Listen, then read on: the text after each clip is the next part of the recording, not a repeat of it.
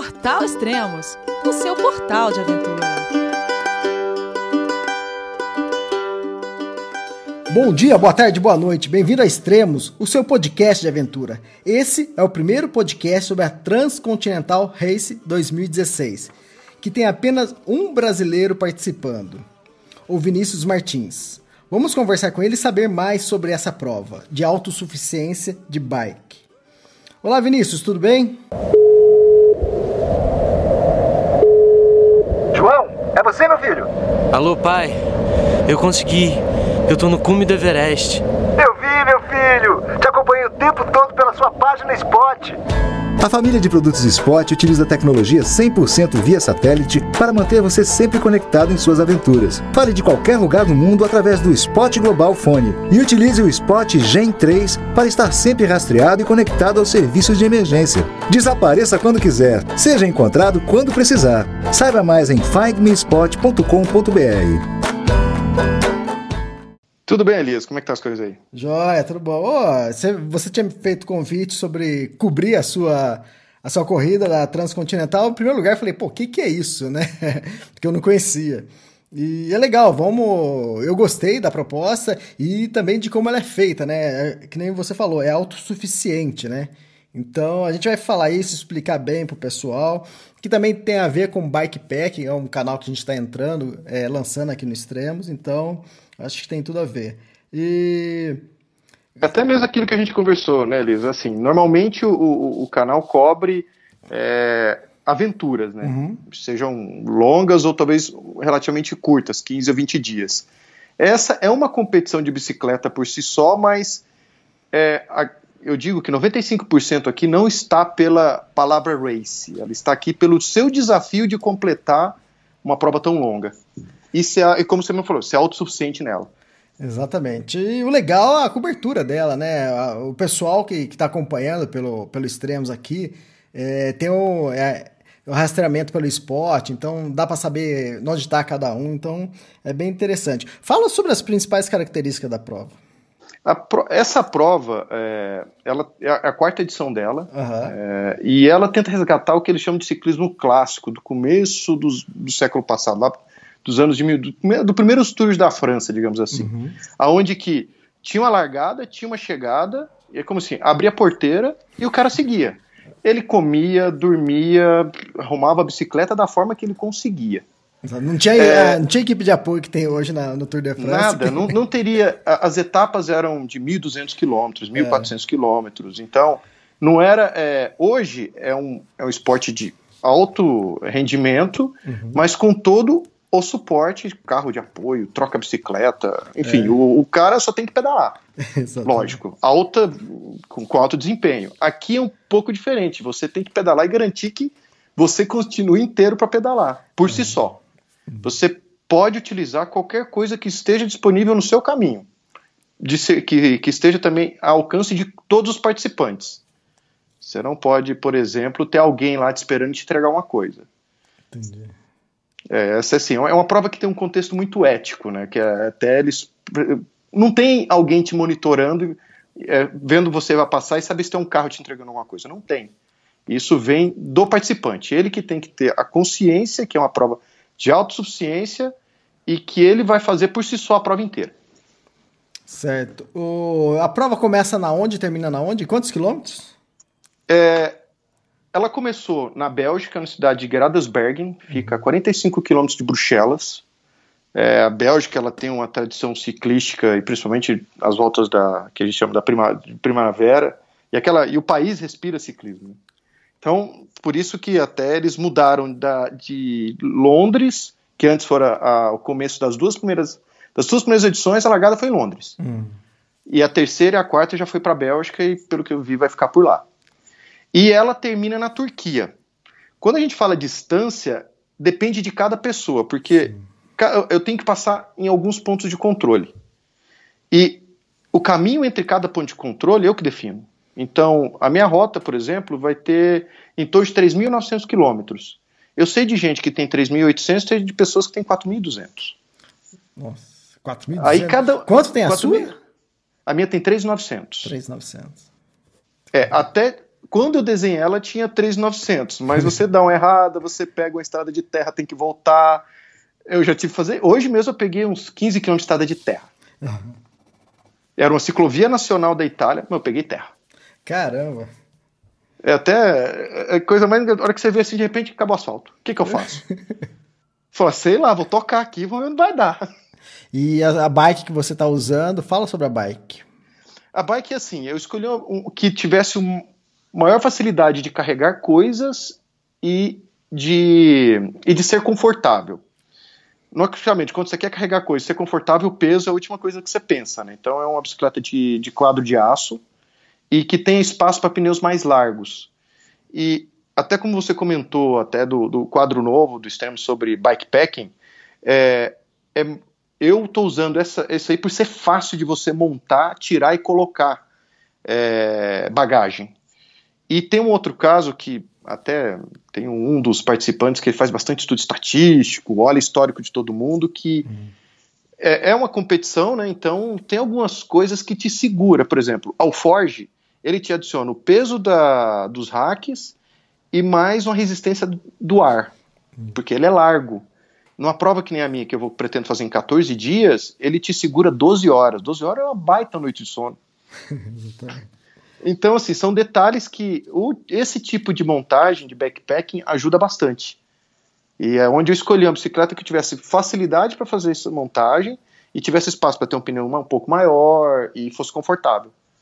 Mas então, é, quadros... ela tem uma configuração mais de speed, é isso? Sim, ela tem uma configuração de speed. O uhum. guidão é de speed, é, a, a, geometria é um pouco é para Touring. Uhum. Ela nem é, ela. Se você é uma pessoa que talvez conhe, não conheça muito bicicleta, vai achar com speed. Uhum. Quando você vai olhando mais detalhes, você vê que eu, eu posso co colocar um pneu de bicicleta 29 naquele quadro. Que aí eu posso andar na terra, com uhum. conforto. Sem, lógico, sem amortecedor, mas tem um conforto de um pneu, um pneu maior. Então dá para fazer viagem.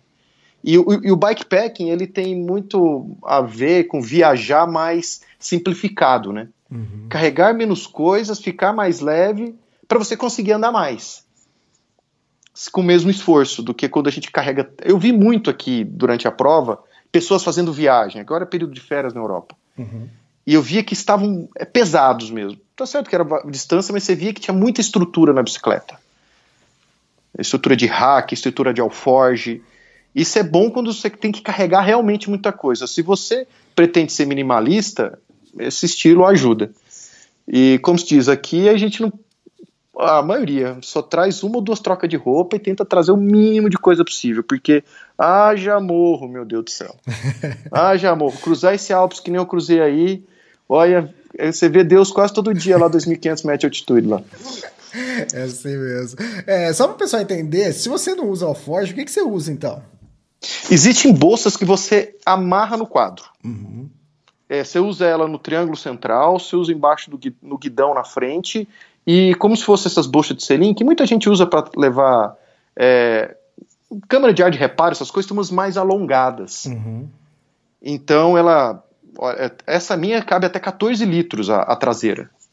Então tem um volume razoável para você carregar coisas. Uhum. É, a então, bicicleta fica mais leve também, né? O, equilíbrio Sim. dela fica melhor também. Fica né? melhor. E é. você complementa isso com uma mochila de ataque nas costas, é isso? Não, nada. Não você não tá nada. com nada nas costas? Nada nas costas. Caramba. Nada nas costas.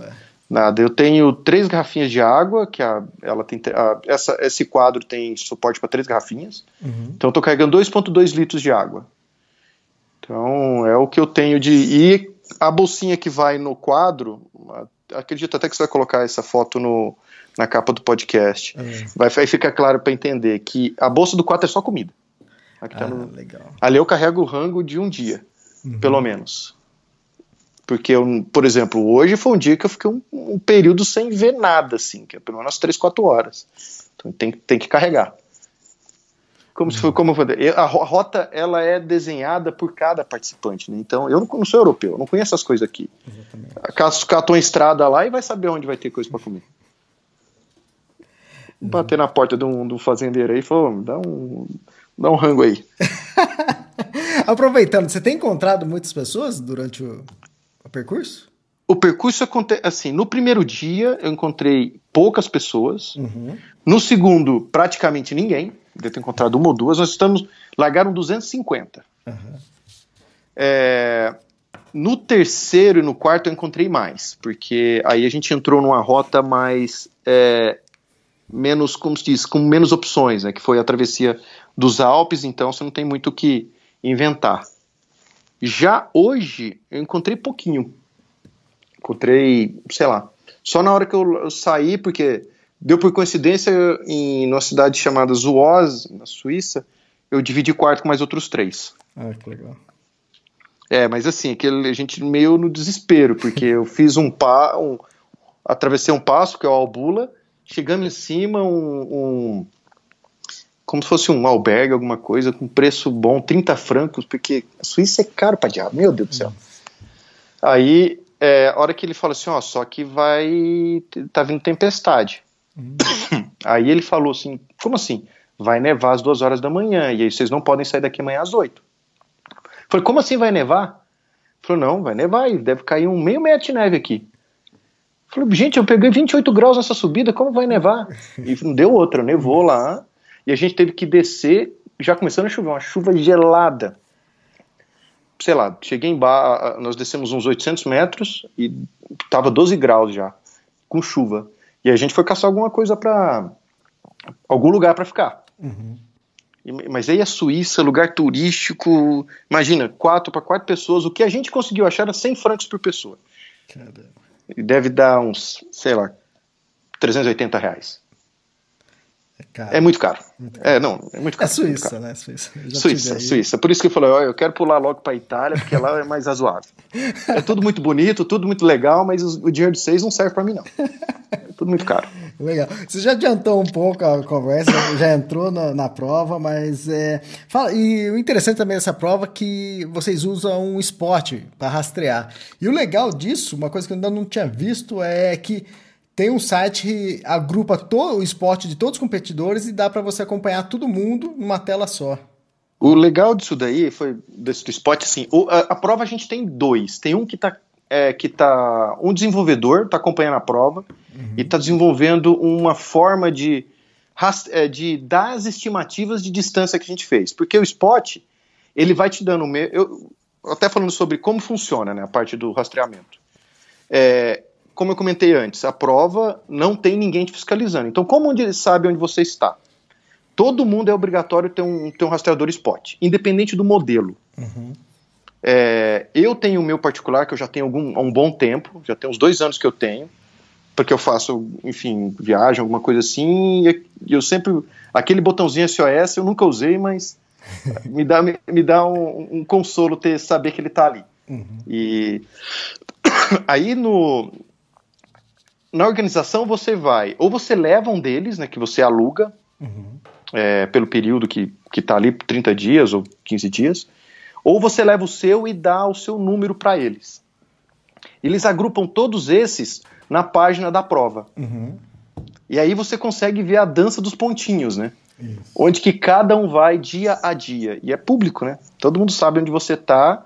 E você pode fiscalizar até, né? Você pode até entrar em contato com a organização se você achar que uma pessoa está fazendo coisa errada. Passando numa estrada proibida, porque você tem que respeitar as, as leis locais de trânsito de cada país. E isso é. E eles, e eles, e eles aplicam penalidade. Você só fica sabendo quando chega algumas vezes. Que teve isso. E aí você tem aquele. Todo mundo anda com o seu, tem que ter sempre atenção de estar com a bateria, que está sincronizando. O legal disso é que a gente está acompanhando aqui, tá vendo onde você tá, é, onde tá os ponteiros, né? O pessoal que tá na frente lá, então é, É, o, tá mais ponteiro é um super-homem, digamos assim. Ele deve estar 1.200 quilômetros à minha frente. ele, é. Ele já está já tá entrando da Sérvia para Bulgária. Ele- isso, ele tá com 505 quilômetros agora no momento. Então é. Não, ele é sempre sem noção. O cara, ele ganhou as duas primeiras edições. Ah, é? É. Aham. É o que você falou, tem pessoas aí que vão para competir, outras. Sim. É isso que eu comentei. Eu tô no grupo que vai, porque eu quero. é, tenho dois objetivos, né? Digamos. O meu é terminar. É, é ser ter o finisher, né? Ser fina- finalizar a prova. Se eu conseguir, eu quero chegar para a festa dos finalistas. que vai ser no dia 15, é, no dia 14 de agosto, às 10 horas da noite, quando faz 15 dias de prova, exato. Então eu quero chegar até essa data. Para isso eu tenho que andar na média 260 km por dia. Eu já tinha expectativa que os Alpes iam me atrasar, então eu estou com média de 250 por dia, mais ou menos. Só que então depois eu tenho que ver no plano, na hora que eu entrar, principalmente nos Balcãs, se eu vou conseguir compensar para chegar lá no dia 15. Ah, ah eu falei 505, que, que esse número 3 tá, na verdade ele tá 505 km da chegada, né? Da chegada, então. Isso. Eles, é isso que eu falei, eles têm algum algoritmo que faz, calcula algumas rotas. Uhum. Igual o meu, ele dá uma estimativa com 10% de erro, quanto que eu fiz. Só que é, eu usei muita ciclovia nacional dos países e eu vi que ele se perdeu nos cálculos. Hum. Eu não usei rodovia. E ele tende a, a fazer o cálculo pela rodovia. Entendi. O, a gente já falou sobre equipamento, equipamentos, a, a, bicicleta, o rastreamento. E vamos falar da prova agora, é, da largada. Você chegou, você foi direto, saiu do Brasil, você foi para onde? Eu saí do Brasil na, na segunda-feira, acho que foi dia 25, se não me engano, e fui para Bruxelas. Uhum.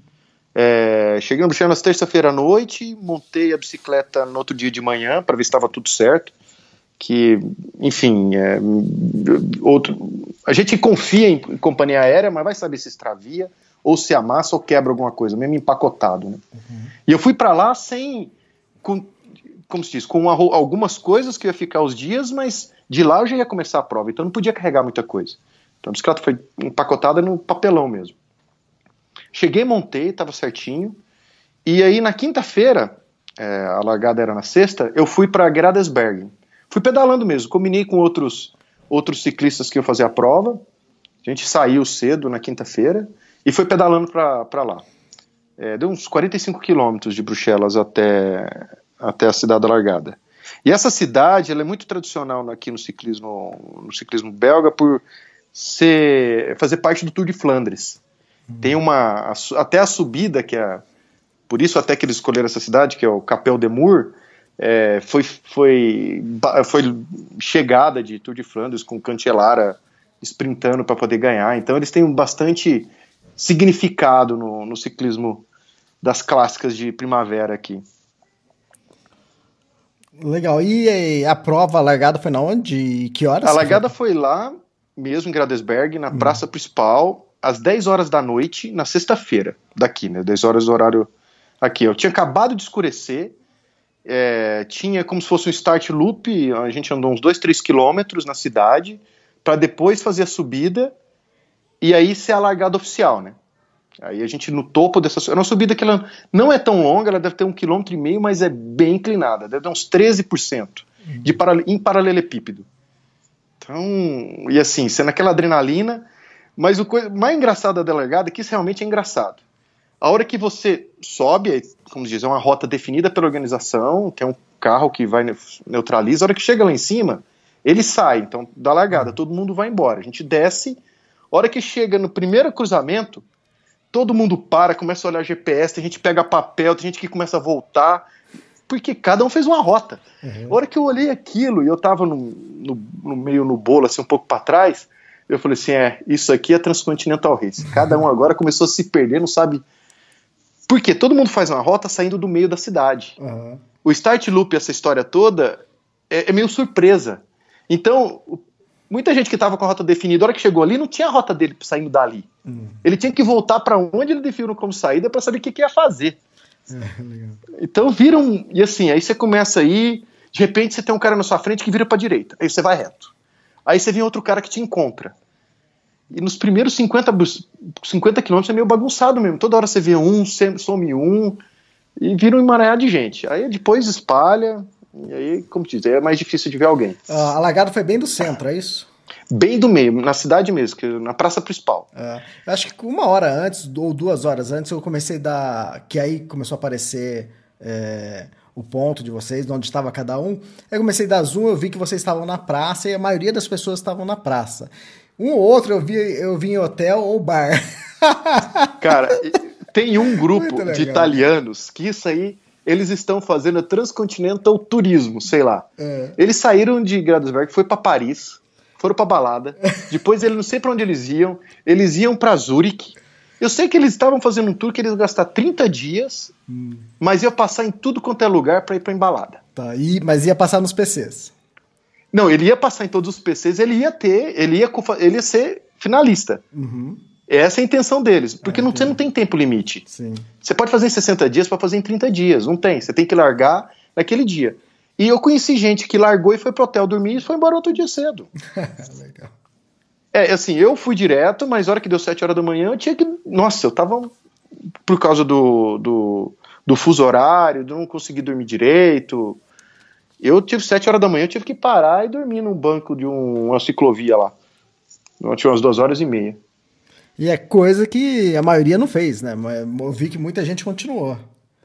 Sim, eu dormi. Aham. Ah, não, o ponto. É assim, se você pegar as 40 primeiras pessoas, é, eles. é, você olha a minha bicicleta e olha a deles, eles não tem, carregam nada. Eles carregam uma troca de roupa, só que tá no corpo. E o cartão e um pouco de blusa. Mas como a maioria é europeu, É. ele não tem esse drama que eu vivo. E também vamos pensar os prós e contras. Eu com. Hoje eu passei com temperatura média de 8 a 9 graus o dia todo, com chuva. Eu caio muito rendimento nisso. Porque a gente não é aclimatado para para ficar o dia, sei lá, 14 horas pedalando com temperatura média de 8 graus.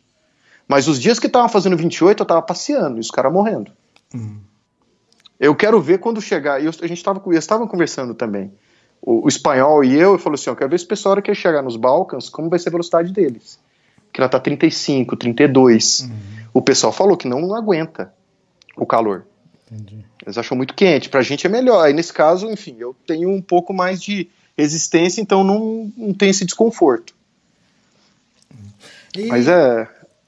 Ah, o primeiro PC foi na onde que você passou? Foi na Foi, França. o primeiro pessoa foi na França.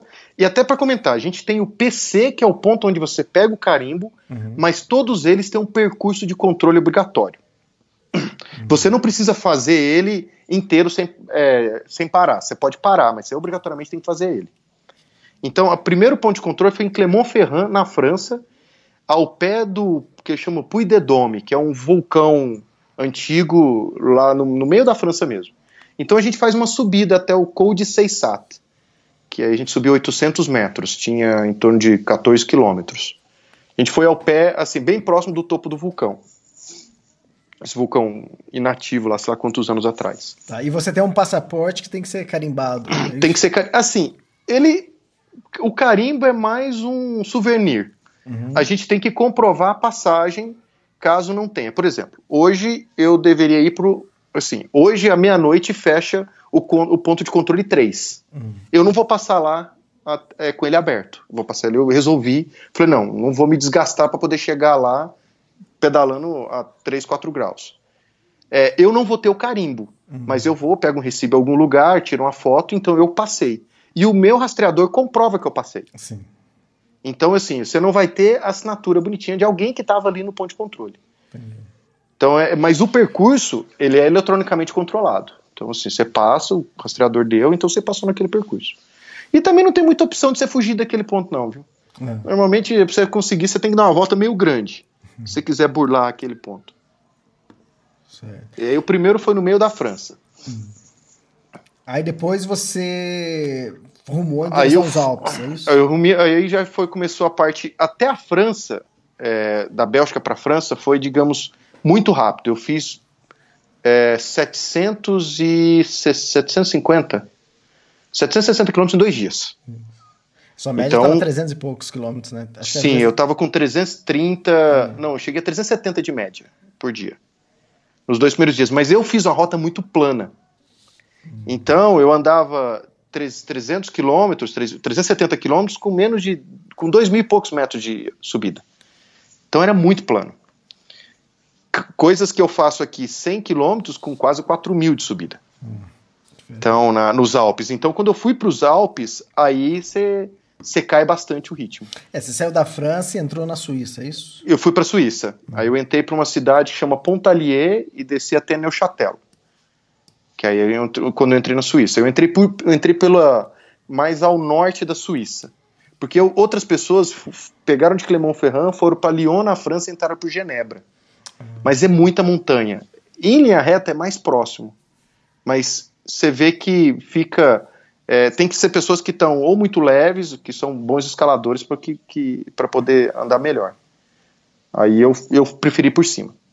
Aí eu entrei na Suíça e o primeiro e aí o segundo ponto de controle ficava na cidade de Grindelwald, que é já a cidade turística dos Alpes. Então é, é toda bonitinha, digamos assim. Se fosse fazer uma comparação, seria uma Campos do Jordão aqui, né? Mas, a la Suíça.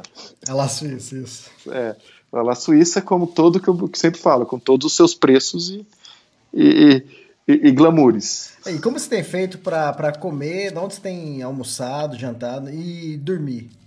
Ó, comer o tal do croissant e o tal do pão de chocolate francês era uma dádiva, porque era basicamente isso. Olha, o inconveniente é, a gente aí no Brasil, a gente acaba eu pelo menos, a gente acaba não valorizando isso. A gente tem muito posto de gasolina, 24 horas, loja de conveniência. Aqui também tem, só nas grandes rodovias que é onde não é permitido andar de bicicleta. Aí, como que faz? Eu largada sexta-feira, 10 horas da noite. Sábado e domingo, as coisas fecham muito cedo. Então você passava, o que você via, que eram as patisserias, padeirinhas deles, padariazinha, você enchia, comprava, eu comprava sanduíche com, com presunto, queijo e manteiga, era croissant.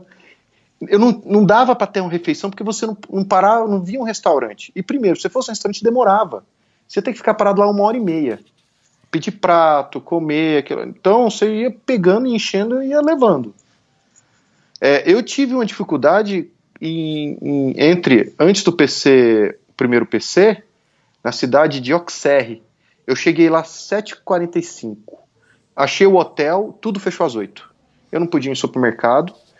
É, e o café da manhã era só servido às 7h30 da manhã. Eu tinha me programado de sair às 5 hum. Eu só tinha, então, o que, que eu tinha? tinha três croissants, que era meu que ia ser meu que ia ser meu café da manhã. Hum. Jantar eu fui, andei um pouco na rua e achei um restaurante ainda aberto. Aí eu comi, jantei mesmo. Aí de manhã eu, foi isso. Aí eu fui pelo. Nessas horas é bom comprar um chip local, né, da, da, da região. Porque aí eu fui procurando pelo Google Maps onde tinha padaria. Uhum. Aí eu desviei minha rota 5 km, achei um lugar, comprei e voltei para minha rota. Tá, e você comprou pra comida só para passar um dia, é isso? Para passar um dia. Uhum. Assim, normalmente eu, eu, compro, deixo, e se eu vou ver em lugares, eu compro, vou comprando. Uhum. Assim, uh, eu consegui fazer uma passar na cidade e achar um, um, supermercado, que é a melhor coisa que tem. Você achar um supermercado que aí você consegue comprar mais variedade e comprar coisas para você montar. E com preço Ao invés de comprar pronto. Também. Nossa, aí você. Por exemplo, ao invés de você ir num lugar lá gastar 15 euros, lá você gasta 8. Hum. Ou 15 para durar o dia inteiro, não só uma, só uma refeição, digamos assim. E os lugares para dormir, como vi que teve um dia que você acampou. É, dois dias até. Dois dias. Dois dias seguidos. É, no, os dias na França, eu, em algumas cidades eu ia, procurava hotel e ficava. Eram fáceis. E eles têm bastante essa cultura de você chegar, procurar e, e se hospedar pela noite. Uhum. É bem comum. Em Clermont-Ferrand, fiquei no hotel onde era o ponto de controle. É, só que depois, a, os, a, o, tanto, o meu ritmo não batia com encontrar cidade. Aí teve um dia que eu fiquei numa floresta, que era, numa, era numa, acho que a cidade mais forte chama Saint-Germain-de-Bois, Aí eu vi assim, falei assim, eu olhei no meu Garmin e vi que tinha um meu desenho de uma floresta, já estava cansado, era uma hora da manhã, falei, ah, eu vou dormir aqui. Eu tô carregando um saco de dormir e uma bivy bag, né, que seria uma capa de um saco de dormir, hum. para evitar a entrada de umidade. É, mas ah, eu, como diz, eu acho que menosprezei o frio da madrugada, viu? Deve ter feito menos mas de 5. Mas o, o seu saco de dormir, qual que é? Pra, qual temperatura? É até 10 graus. Até 10 graus. Então ele é bem Até fininho. 10 graus. É bem fininho, ele hum. pesa 400 e poucas gramas. Tá. É bem pequeno. Aí eu tive que pegar todas as minhas roupas e me empacotar. Só faltou eu pegar meu, minha manta térmica. Eu tava quase, porque a hora que eu acordei com frio e eu tenho um sono pesado para danar, aí a hora que eu vi, foi assim, aí eu consegui dormir. Aí no outro dia. Não, só explicando pro pessoal, você não montou barraca, você só. É, não. É, você fez um bivac. Ninguém traz barraca. Ah. É, ninguém. É, todo mundo é bive, bivac. Ah. Ninguém traz barraca. Ninguém traz. Uhum. Porque é, é, dá trabalho, é grande, né? É um, aí é, é, é, volumoso. É muito volume para carregar na bike. É para carregar. Além de, de, volume, peso. E o que você fez foi você estendeu o saco de dormir no chão e deitou. E dormiu. Deitei, dormi. E fiz a mesma coisa depois, é, já na Suíça, que eu procurei vários lugares, numa cidade chamada Thun, que é na frente de um lago. A temperatura do ambiente estava boa, estava em torno de 10, 12 graus, como disse, para cá, né? E, e aí eu liguei em três hotéis lotados, liguei em outro, estava 150 francos. Uhum. Falei, saber de uma coisa, eu vou dormir aqui na frente mesmo. Dormi, é, e foi bem confortável, porque a temperatura estava tava boa, estava condizente com o saco de dormir, né? Então uhum. não tive problema. A hora que deu, eu acordei umas sete e meia, e logo na frente do lugar onde eu dormi tinha um dos hotéis que eu liguei, né? Eu fui lá, perguntei, falei, olha, quanto você cobra só para tomar banho? Porque no segundo dia, ela falou, não, precisava de um banho. Aí ela falou assim, eu cobro 15 francos. Eu falei, puta merda, 15 francos é caro. Mas tá bom, vai, eu preciso tomar banho porque chega uma hora que você tem que tomar, porque você tem que lavar. Porque nessas provas o maior problema é assadura, digamos assim. Você tem que, ter, tem que tomar esse cuidado. Porque se machuca, você não recupera fácil e depois você não tem conforto para pedalar mais. Seja pé, seja enfim, você tem que sempre se cuidar. Aí isso já era o quê? Que dia de prova? Já o quarto era dia? Era o quarto. Era o hum. quarto dia quarto dia. Aí eu cheguei, acordei, e aí a, o ponto de controle 2, que era em Grindelwald, estava próximo, que eram uns, uns 40 quilômetros dali. Então deu umas 3 horas, 3 horas e meia eu cheguei, porque ele era, Grindelwald é uma, já é alto, já tinha que fazer uma subida de uns 9 quilômetros. Aí eu peguei meu carimbo, almocei e fui fazer o percurso controle. Esse percurso controle tinha 72 quilômetros, só que uns 72 com 3.500 de subida. Nossa eram três passos né, que a gente fala: é o Scheidberg, o Grinzel Pass e o Furka Pass. E eu já eu comecei a fazer ele a uma hora da tarde. A hora que eu vi, falei assim: não vai dar pra fazer todos. Aí eu fiz o primeiro, ele era bem longo, tinha 8 quilômetros com 10% de média de subida. É pesado. Ainda mais se você tá com a bicicleta pesada, não tá com a bicicleta, enfim, sem nada, você tá carregando bagagem. É, aí no outro dia, aí desci essa subida, tinha uma subida de 25 quilômetros, que foi até 2.100 metros de altitude. Que é, ali, aí eu falei assim, não, eu vou dormir aqui. A gente achou um outro albergue lá, tinha, chegou mais uns oito caboclo da prova, mais ou menos próximo, e a gente fechou lá dois quartos e ficou lá, fossa. E, e madrugada fez zero grau lá. Lá tinha, ainda tinha neve, nesse ponto que eu passei. Ainda tinha bastante gelo, né? Não vou dizer não, bastante bolsão de gelo ao lado da, da rodovia. Uhum. Então tava, a hora que começava a escurecer, e o pior, assim, o horário, que o sol se põe torno de 9 horas da noite. Mas a sombra da montanha, ela, ela, ela gela muito rápido.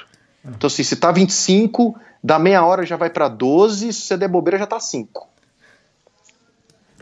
É, e isso nos isso na Suíça ainda. Já na Suíça, isso já uhum. Suíça. Aí a gente dormiu, acordei, e fui fazer outros passos, né? Fui desci, fiz o Fur Capaz, o Fur Capaz até é uma brincadeira porque tem um o filme do James Bond foi feito num dos hotéis lá que chama Belvedere no Fur Capaz, tem uma foto bem clássica do, do, do James Bond Goldfinger, todo mundo parou para tirar essa foto. Né? É, terminei o Fur Capaz, eu desci nossa, deve ter sido uma descida de uns 30 quilômetros. Você até cansa de. O braço cansa de frear. Porque é muito rápido. Você desce. É, Aí eu fui fazer o, Ober, o Oberal Pass, que esse aí foi até 2320, se eu me engano. Ah, o, o que vai ser a foto da capa do podcast foi na onde? Foi no Scheidebeg, acho que é o, o, nome do passo. Que é o, foi, de, foi de Grindelwald para Grinzel. Ah, tá. E de... altitude mais ou menos aqui, você lembra? Aqui lá era, acho que era 2000. 2000. 2000.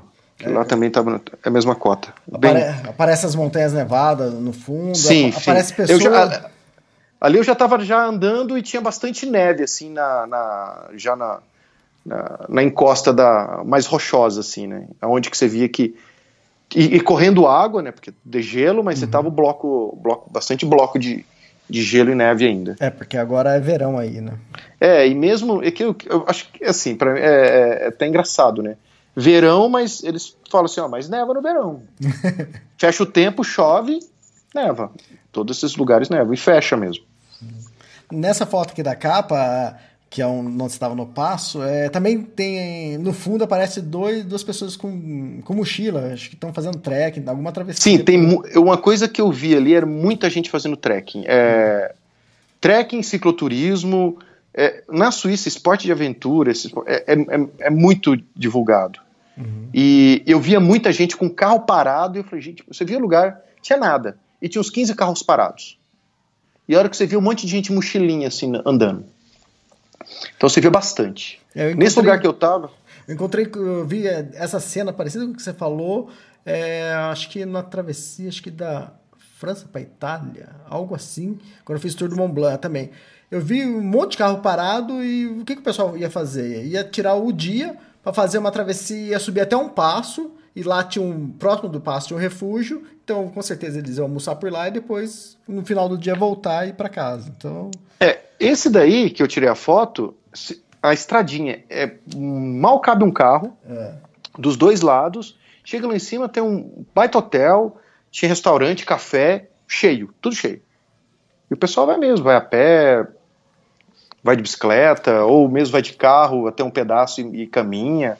É o que eu falo, lá na, na, Europa, assim, na Suíça, nos Alpes, aí a estrutura para trek, para bike, cicloturista, essas coisas, é muito grande. E é o que eu falo, a montanha parece um parque de diversão. É, e eles aproveitam bem a montanha, a estrutura, né? E, outra, e tem boa estrutura para isso. Não, a infraestrutura é, é impressionante, porque eles sempre estão arrumando asfalto, estão sempre deixando a estradinha pronta, porque o pessoal realmente usa. É, e, tem, e tem os refúgios na montanha também. Então, se o cara quer fazer um trek, ele pode, ele pode dormir lá no meio da montanha, que vai ter um refúgio lá. Então, é, é a Europa. É, é, é, é bem, é bem orientado mesmo. Assim. Hum. E eu vi bastante indicação de rota. Assim, com número uhum. e um símbolo, ou mountain bike, ou caminhada, ou ciclismo, tudo. Com as, número. As famosas GRs que eles falam, é a Grand Randonnée, que é as grandes rotas que tem, deve ter mais de Acho que Não, eu, eu andei, eu, eu sei lá, eu, eu ficava vendo os números, eram altos, 61, 90, 120. É, assim é bastante. É. É. Legal, e chamou e... atenção mesmo, viu? Muita gente. E todos os lugares tinha.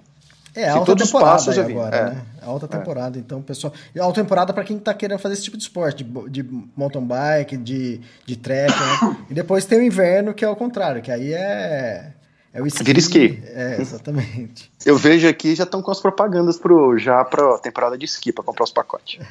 Todo lugar que eu passei assim nos Alpes. E eu cruzei, digamos, a Suíça é praticamente de lateral. De, de leste a oeste, né? Uhum. Porque eu entrei pelo, por cima, né, em Neuchâtel, e saí em, depois do Olfenpaz em Murti, acho que esse é o nome da cidade, na Itália. Então, cruzeio todos os Alpes mesmo. Você já está na Itália? Hoje eu estou na Itália. Na eu tô na que Itália. cidade que você está? Nova Levante. Nova Levante. Nova Levante. O que foi mais difícil até agora, Vinícius? Para mim, o mais difícil foi o, o, o esse Shyberg, o primeiro. Porque um dia estava muito quente e era muito íngreme. Que era. E, vamos dizer assim, isso aí foi o difícil de subida. Mas o que eu achei difícil fisicamente foi hoje de manhã ficar tanto tempo com 3, 4 graus. Muito tempo. Hum. É, a subida que eu fiz do Olfen, Olfel Pass, que era para vir para cá, para Itália, da Suíça para Itália, é, ele é na subida não tão íngreme, mas gente, muita chuva, tava, ficava variando em 3, 5 graus, 3 e 6 graus o, o, o, do Garmin. Só que depois, do outro lado, eu tinha uma descida de 70 quilômetros, com chuva. Uhum. Então eu tive que parar umas 3, 4 vezes para me aquecer. Mesmo com capinha de sapatilha, luva para chuva, você como você faz a subida, você tem o seu suor e fica por baixo, uhum. e por causa da capa de chuva não respira, aquilo só te congela na descida. Então você para, tenta ver se seca um pouco, volta. Então, é, foi, esse foi o que eu acho que hoje eu não, não, não me deixou terminar, entrar, chegar no ponto de controle 3, né? Porque eu resolvi parar mais cedo, até como estamos conversando agora, para realmente descansar, porque o frio ele, ele me deu uma derrubada. Hum. Ele cai o rendimento, porque você acaba tendo que esquentar o corpo e, e muito tempo frio, né? E você chacoalhando ali de frio descendo. É, porque você tá numa, numa bicicleta, você tá que velocidade mais ou menos aí? Nossa, eu peguei. A minha velocidade mais alta foi 67. Uhum. Então você pega essa aí, você desce a 50 por hora direto. Uhum. O, o, por exemplo, os carros não me passam. Caramba. Na descida. E também assim, até quando a gente volta a falar da bicicleta, eu tenho uma vantagem em relação a muita gente que eu tô com freio a disco. Uhum. E o freio a disco, ele, você tem um controle maior. Quem tava com freio de ferradura normal, esses estavam sofrendo mais nessas descidas longas. Porque ele tem que fazer muita força na mão para conseguir manter freando. Frear disco você consegue é, frear menos, menos vezes, né? Fazer menos força. Porque ele é mais eficiente. Então ele ajudou bastante. É, aproveitando, vamos falar um pouco do, da parte de navegação, do, os equipamentos que você está levando no seu guidão. É, o que eu estou levando assim, eu estou levando dois GPS, um, dois Garmin mesmo de bicicleta, um eu gravo toda, digamos, telemetria minha e tem uma rota backup nele. Eu gravo cardíaco, for, eu guardo como se diz, eu sou engenheiro, né, todos esses números aí. Depois que fica olhando lá. É, e tem um que fica com o mapa mesmo, que é um Garmin 1000 específico de bicicleta, que ele tem, eu tenho o um mapa da Europa ao fundo e aí eu uso ele para navegação. Então, ele me dá uma rota bonitinha para onde eu tenho que passar da rota que eu desenhei. Além dele, eu tenho no meu celular o Google Maps offline, que, que você pode ir lá e baixar, e um outro aplicativo chama Ride with GPS. Se você paga uma assinaturazinha, se não me engano, de 2 dólares, você pode ter baixa, subir a rota para ele e deixar ele offline também com fundo de mapa. Então é assim, é, se acabar a bateria de uma coisa ou outra, sempre tem opção. Hoje você está no oitavo dia, certo? Que, Isso. Cê, cê não, tá hoje eu, Tá iniciando. É, isso, iniciando o oitavo dia. Tá, você já percorreu 1.735 quilômetros. Você está praticamente Sim. quase que no, no meio da sua prova. Né, da... Sim. É, o, assim, o que tá me alivia bastante é que o pior passou. Eu tenho que fazer, eu tenho que até, eu tenho que fazer uma subida dura, que é o, a, o, o, percurso de controle 3, que é o Passo Gial. Tem 19 quilômetros, com 1.300 de ascensão, mas como se diz, amanhã eu faço. Amanhã eu cabo ele. E aí acaba, digamos assim, o percurso é, Suíça e Itália que, que, que, que, todo mundo tinha na cabeça. Pra você ter uma ideia, ontem, de, é, que desculpa, hoje de manhã, não tinha passado nem 30% dos participantes no ponto de controle 3. Hum. Já teve mais de 40 desistências. Nossa. Até agora. Assim, foi bastante. até eu tinha lido um, um comentário do, da organização que eles não esperavam tantas desistências pela dureza que foi esse, esse trajeto pelos Alpes. Hum. Então, assim, eu tava, como se diz, eu ganhei bastante quilometragem nos três primeiros dias, só que eu já perdi toda ela. É que... Mas, assim, você tem que ser consciente em não se, é, se frustrar por ter perdido essa quilometragem. Uhum. Porque eu perdi toda a vantagem que eu tinha para chegar para a festa. Agora. Mas, isso já estava nos seus cálculos, já.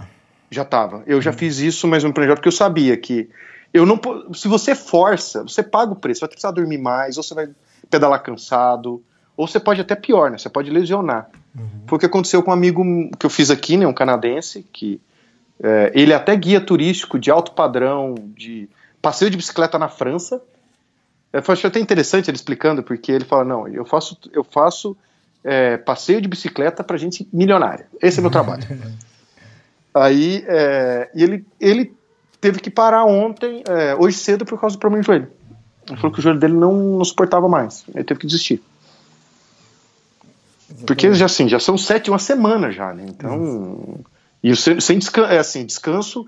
Eu, eu tenho feito uma coisa também diferente que muitos, né? Eu paro e durmo sempre, todos os dias. De seis a sete horas, todos os dias.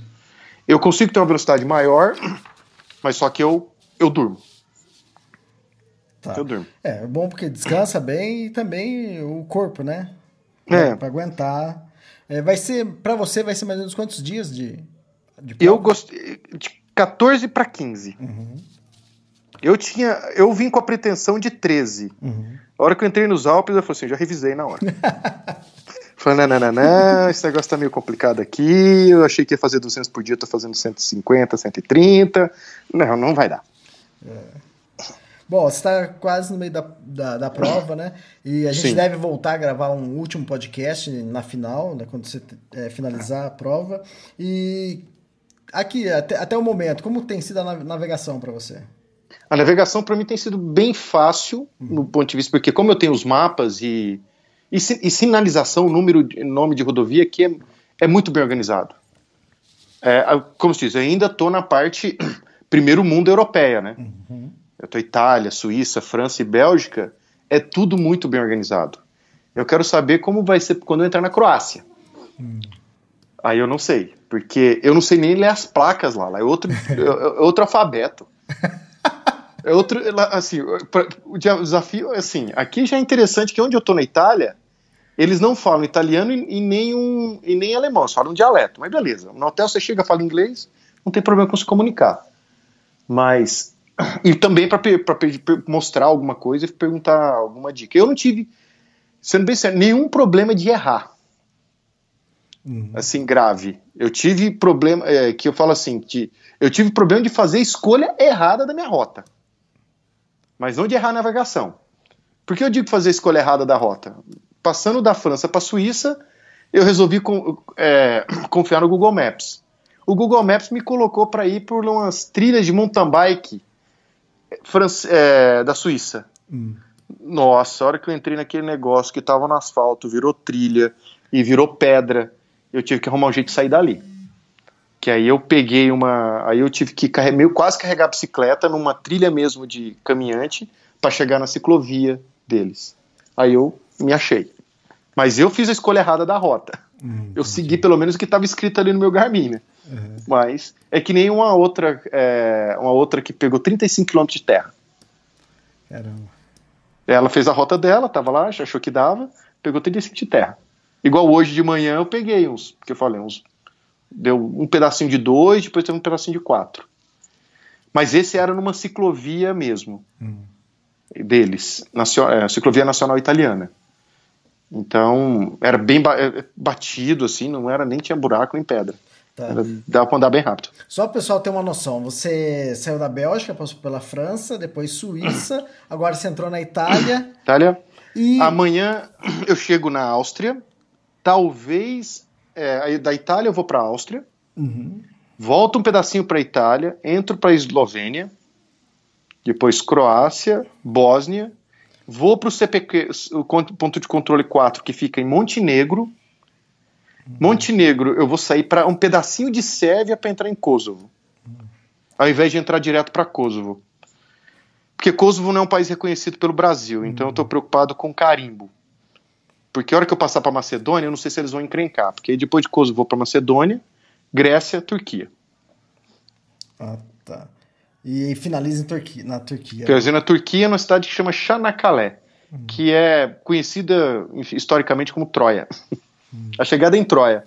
Até o, o, a gente chega num, num, relógio lá, que é meio que uma cópia do Big Bang lá da, da, da Inglaterra, mas o, o que é o, o mesmo lá é, aquele, é o cavalo que foi usado no filme Troia, hum. que, que tá lá. E, e, o nome é da, da corrida chama Transcontinental, que passa de um continente para o outro, né? a gente chega no lado, digamos, asiático, né? Da, é, que da Europa. É, é, porque a Turquia ela divide meio, é meio europeia, meio asiática, né? É, a gente tem que, assim, até é autorizado pegar quatro ferry boats, né? Para fazer a passagem do, do canal ali de Dardanelos. Hum. A gente tem que, é, a gente tem autorizado, a gente pode pegar um desses quatro.